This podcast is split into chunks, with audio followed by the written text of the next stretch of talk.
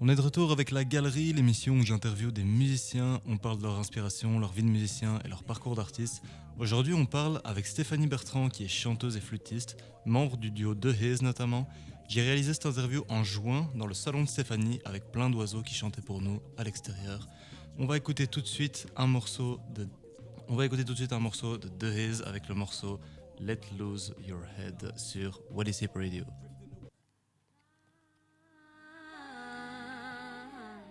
You got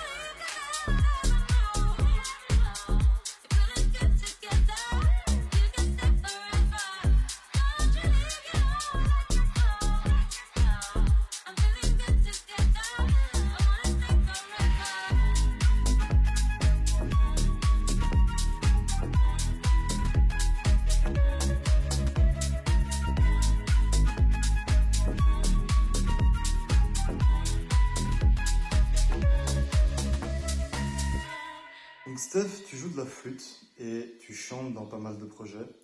Est-ce que jouer un tas de styles différents, c'est quelque chose qui te complète? C'est une manière de faire les choses Ou c'est un hasard que tu t'es retrouvé euh, dans plein de projets différents? Euh, je pense que c'est pas un hasard. Euh, euh, j'ai l'impression que c'est une belle métaphore de ma personnalité qui est un peu euh, dans tous les sens. J'aime tous les styles musicaux, j'aime m'habiller de manière différente d'un jour à l'autre et du coup, euh, j'ai pas envie de me fermer à des possibilités d'apprendre. J'ai l'impression que euh, c'est ça qui me fait progresser, c'est d'être challengé en permanence, de comprendre des nouvelles rythmiques, des nouveaux styles. Et je trouve que le jazz, c'est hyper formateur pour tout le reste. Mais j'adore de la house aussi, j'écoute beaucoup de house, donc ça me fait trop plaisir de pouvoir jouer. Enfin, c'est à la fois un hasard et à la fois une volonté de rester ouverte et, euh, et euh, d'explorer d'autres possibilités. Quoi. Et ça te crée pas un peu une charge mentale parfois de devoir travailler vraiment dans un concept extrêmement swing, comme euh, avec euh, Duchesse. comme avec Duchesse, Ouais. ou un concept extrêmement house le lendemain? J'adore ça. Et j'adore me dire que je peux glisser des influences jazz dans la house et que justement, en fait, euh, je copie pas ce qui se passe dans la house parce que je peux apporter quelque chose de nouveau grâce au background jazz, que j'ai. Euh, et euh, même chose avec euh, le ska et tout, d'avoir des influences vraiment de scat pour genre rendre ce ska un peu plus jazz aussi. Enfin, je pense que chacun s'apporte un truc et la house me permet avec la flûte surtout d'être très rythmique. Et euh, ça, souvent en jazz, on l'oublie un peu parfois dans les solos et tout. Et quand je fais un truc d'électro, je me rappelle que l'important, c'est vraiment, je peux rester sur une note pendant 30 secondes. Mais si cette note-là, elle est cool, ça va faire danser tout le monde, quoi. Et ça, euh, dans les solos jazz, ça, ça, ça m'enlève la pression.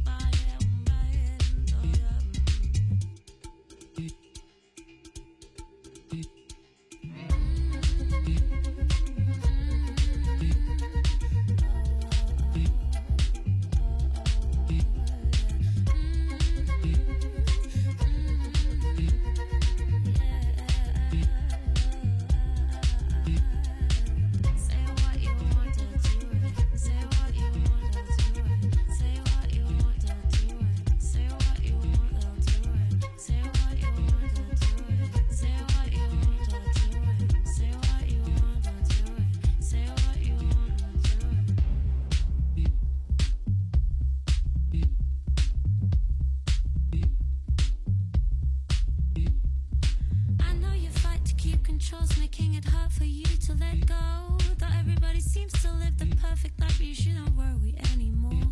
It's just a little chemics in the brain, a legal form of haze. You got it by your side,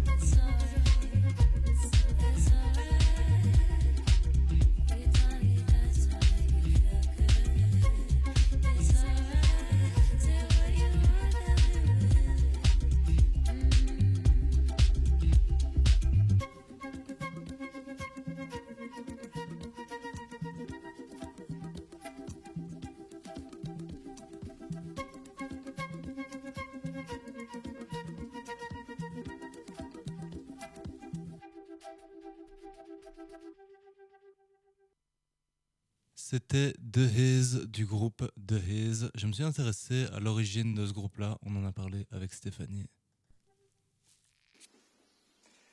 Euh, du coup, en parlant de Oz, justement, t'es Mhm. membre euh, du duo The Haze. Ouais. Ça vous est venu comment, en fait, de travailler euh, en duo comme ça, instrumentiste et euh, production house Euh, c'est vraiment né de manière hyper organique.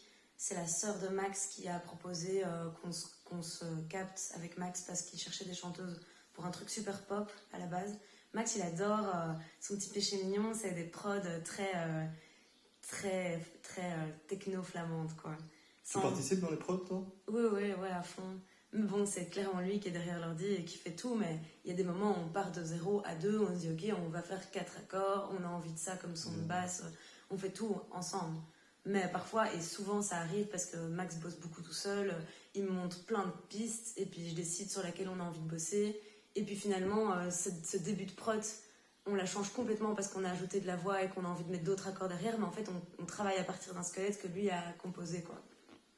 Et donc, c'est arrivé de complètement, parce que je réponds pas à ta question du coup, mais euh, on s'est réunis, Max et moi, il m'a montré euh, un truc pop sur lequel j'ai hyper honnêtement dit que j'avais pas du tout envie de chanter. Et puis, on a digué des trucs dans son ordi qui dataient de quand il était à Londres, un peu plus euh, down tempo, underground. Et là, j'étais là, mais c'est de la bombe, mais de la quoi, tu trouves, t'es sûr? Et puis, j'ai fait, vas-y, regarde ce qu'on pourrait faire dessus.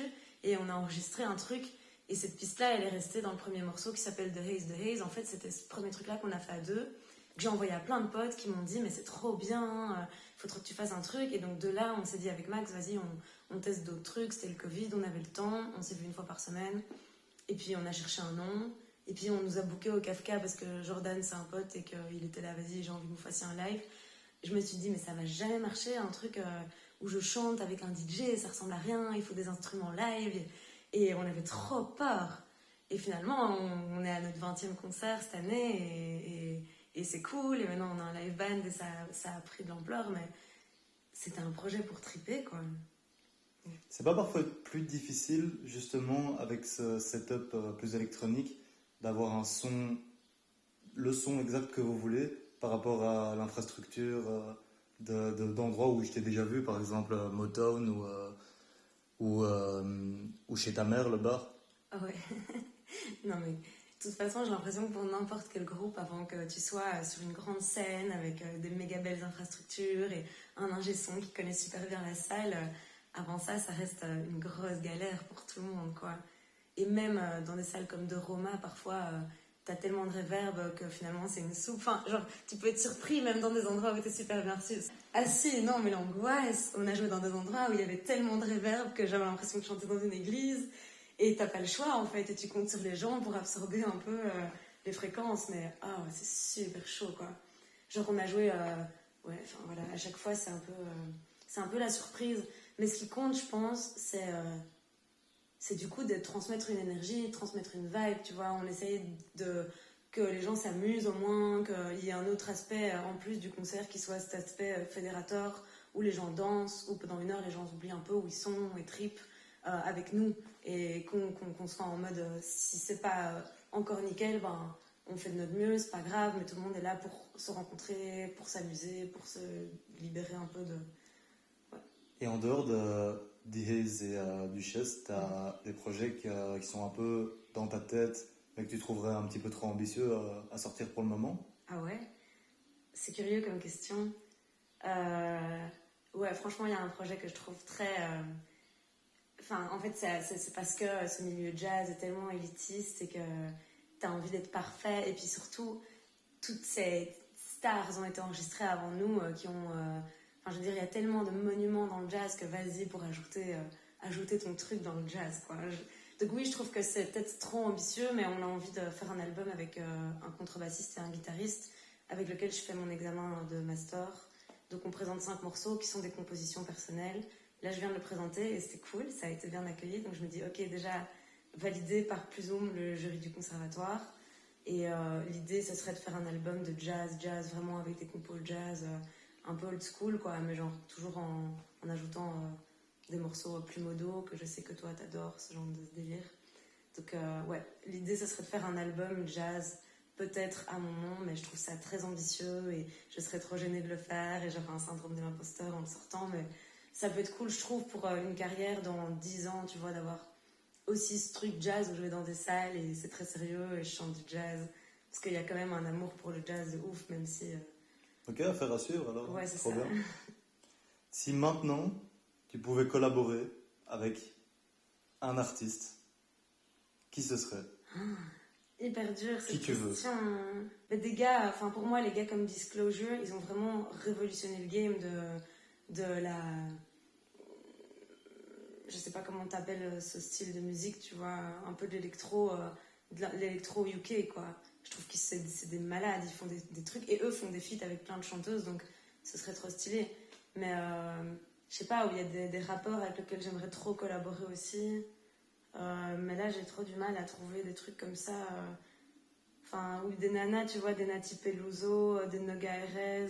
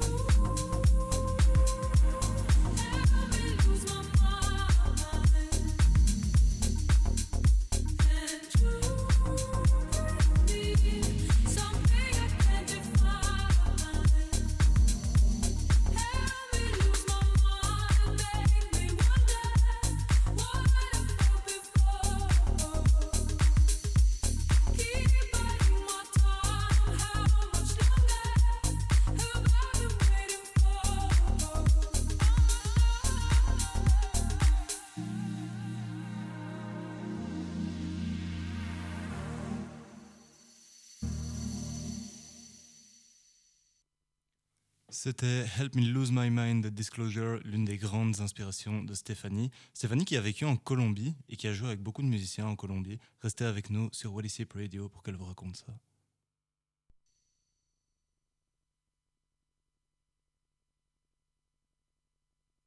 T'as vécu en Colombie à un moment. Mhm. Tu faisais de la musique là-bas, notamment. Ouais, Est-ce que t'as fréquenté le milieu musical de Colombie? Ouais, à fond. Et tu vois une différence euh, entre ici et, euh, et en Colombie dans les mentalités, dans euh, peut-être les statuts d'artistes ou quoi? Waouh, c'est une question hyper intéressante. J'ai pas vraiment. j'ai eu cette réflexion-là, je me souviens, mais quand j'avais peu d'expérience sur le milieu belge. Donc, ce qui m'a vraiment choqué en Colombie, c'était justement leur niaque, quoi. Surtout le groupe que j'ai suivi en particulier, c'était El Caribe Funk, qui a déjà fait Couleur Café ici et qui a vraiment une réputation à l'international. Et eux faisaient des trucs avec euh, des bouts de ficelle. Ils arrivaient, à trouver des étudiants pour faire leurs vidéoclips. Ils bossent H24 sur leurs projets. C'est des grands malades, quoi. Et, et je les ai suivis en tournée. En fait, ils portaient tout leur matos comme des dingues. Ils allaient faire des petites salles dans chaque village. Ils faisaient une petite salle. Puis ils revenaient l'année d'après et il y avait du monde en plus qui était venu, qui avait vu le concert de l'année passée. Et ils ont réussi comme ça à créer une communauté, en 10 ans de manière organique en persévérant de fou. Et ça, ça m'impressionne parce que peut-être qu'en Belgique, parfois, euh, on a envie de claquer des doigts et que ça arrive, quoi. Et on a un peu ce truc où euh, on, met, beaucoup d'argent dans de la com, où on a envie d'avoir des contacts directs et on comprend pas après deux ans pourquoi ça ne marche pas. Alors qu'en Colombie, ils sont d'une persévérance euh, furieuse. Et ça, ça m'avait impressionné, ouais. Mais bon, ça dépend très fort d'un groupe à l'autre. Je pense que de- ouais. Mais, mais très chouette communauté euh, de musiciens en Colombie. Ce qui me manque aussi, qu'il y avait beaucoup là-bas, c'est euh, il y a énormément de jam dans la rue et tout. En fait, comme il fait beau tout le temps, on est tout le temps dans la rue à jouer quand- ensemble. Et ici, je retrouve pas, pas du tout ça en fait avec les copains musiciens. C'est des sessions assez cadrées et euh, et, et là-bas, c'est vraiment très très euh, en permanence. Ils jouent tout le temps ensemble. L'autre truc, c'est mon ex colombien, du coup, était venu à Bruxelles et avait essayé de se mélanger à la scène musicale belge. Et euh, il y a vraiment une grosse différence dans les jams aussi. Ici, euh, ici, on est beaucoup plus cadré, on est assez carré, on est assez euh, tenu par des codes. Alors qu'en Colombie, c'est très très libre, très très rythmique, très spontané. et, et- et il se sentait cassé dans sa créativité. C'est quelque chose de moins académique en Colombie. Ouais.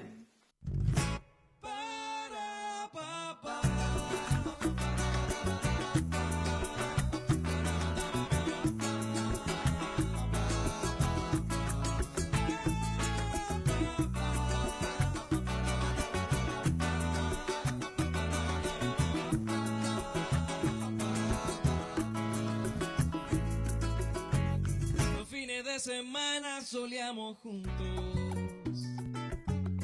hacer nuestro ritual de los domingos. Juanita, chismosa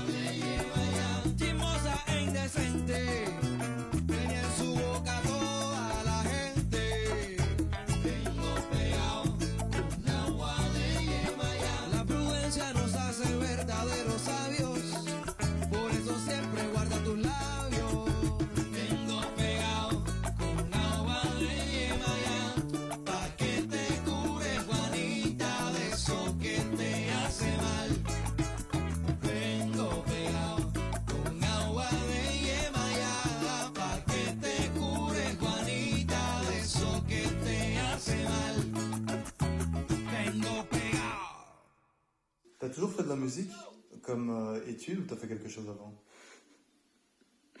Euh, j'ai fait, euh, j'ai commencé la flûte à 6 ans. Donc ça, quand même, j'ai commencé tôt et on a toujours pensé que je ferais le conservatoire classique en flûte traversière. Et j'ai vraiment longtemps hésité et à 17 ans, j'ai pété un plomb et j'ai dit non, trop restrictif, la flûte traversière en classique. Et j'ai fait sciences économiques, en fait. Donc je suis diplômée à Louvain en sciences éco. Et j'ai bossé en sciences éco, mais j'ai toujours, j'ai fait mon mémoire euh, dans l'industrie musicale. J'ai toujours été euh, super fan girl, quoi, à travers toutes ces années. C'est ce milieu qui t'attire euh, Ah de toute façon. Ah ouais, j'étais obsédée. Tu, Mais tu te serais vue euh, bouqueuse ou... oui, à fond. Et c'est ce que j'ai fait, c'est comme ça que j'ai commencé. J'ai voulu bosser chez Universal et tout. Et en fait, j'ai réalisé que mon amour pour la musique était beaucoup trop grand et que j'avais encore envie de moi-même être artiste. Enfin, je sentais ça de manière très inavouée à l'époque. J'ai- finalement pas été dans cette voie-là alors que j'avais des possibilités parce que j'avais pas envie de voir ça comme un business en fait. Mais le booking aussi, c'est trop cool et j'ai booké des artistes pendant. Oui, c'est d'ailleurs quelque chose que t'as fait au Café des Minimes, au Comico, je me Mhm. souviens très bien. Mhm, D'ailleurs, je vais rebondir là-dessus, mais euh, tu penses que à l'heure d'aujourd'hui, pour faire plus d'événements comme ça, avec notre situation, il y a des solutions qui s'offrent à nous ou pas du tout? Comment des événements comme ça euh, Tu veux dire des événements comme Kumiko ou... Pour faire des choses régulières dans des endroits qui ont peu de budget Ben, il faut des subsides ou il faut éduquer euh, le public à payer quoi. Il faut vraiment éduquer le public à payer une entrée dans des, dans des endroits parce qu'il y a un concert, euh, à apprécier la musique live. Il faut éduquer les groupes aussi à, à faire de la pub et en fait à emporter une communauté avec eux.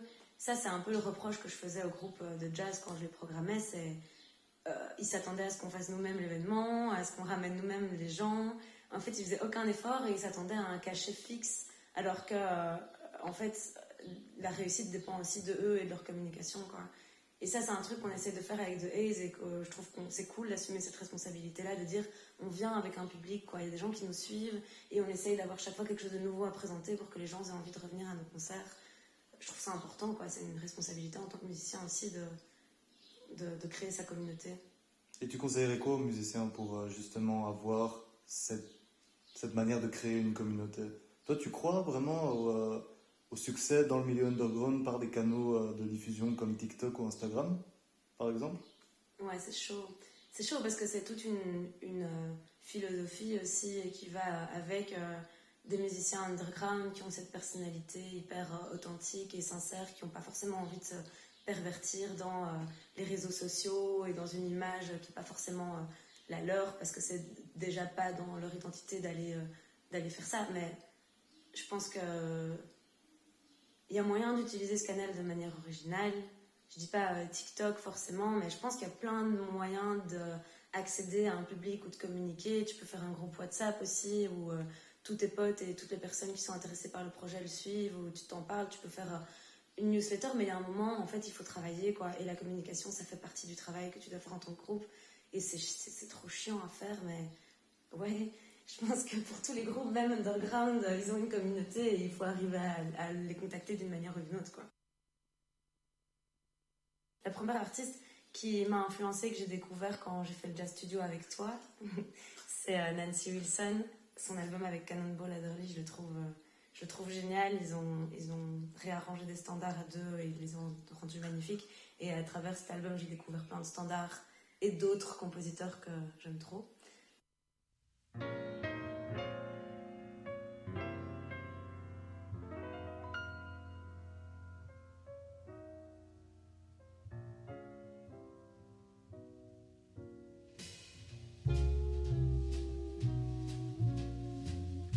Hey, you old man sitting by the lonesome road.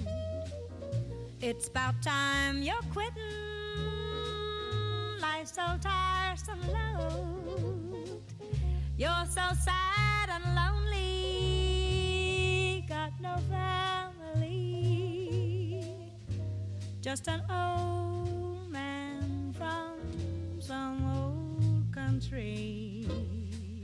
You ain't sad, no chillin', ain't none by your side.